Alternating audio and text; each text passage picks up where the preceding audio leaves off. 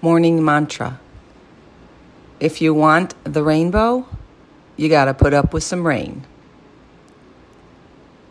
It's interesting that you can't know happiness without first knowing sadness. You can't understand loss without first having something you don't want to lose. You can't know strength without first feeling weak. And you can't appreciate peace without knowing what it feels like in chaos. And you certainly can't understand love without first understanding hate.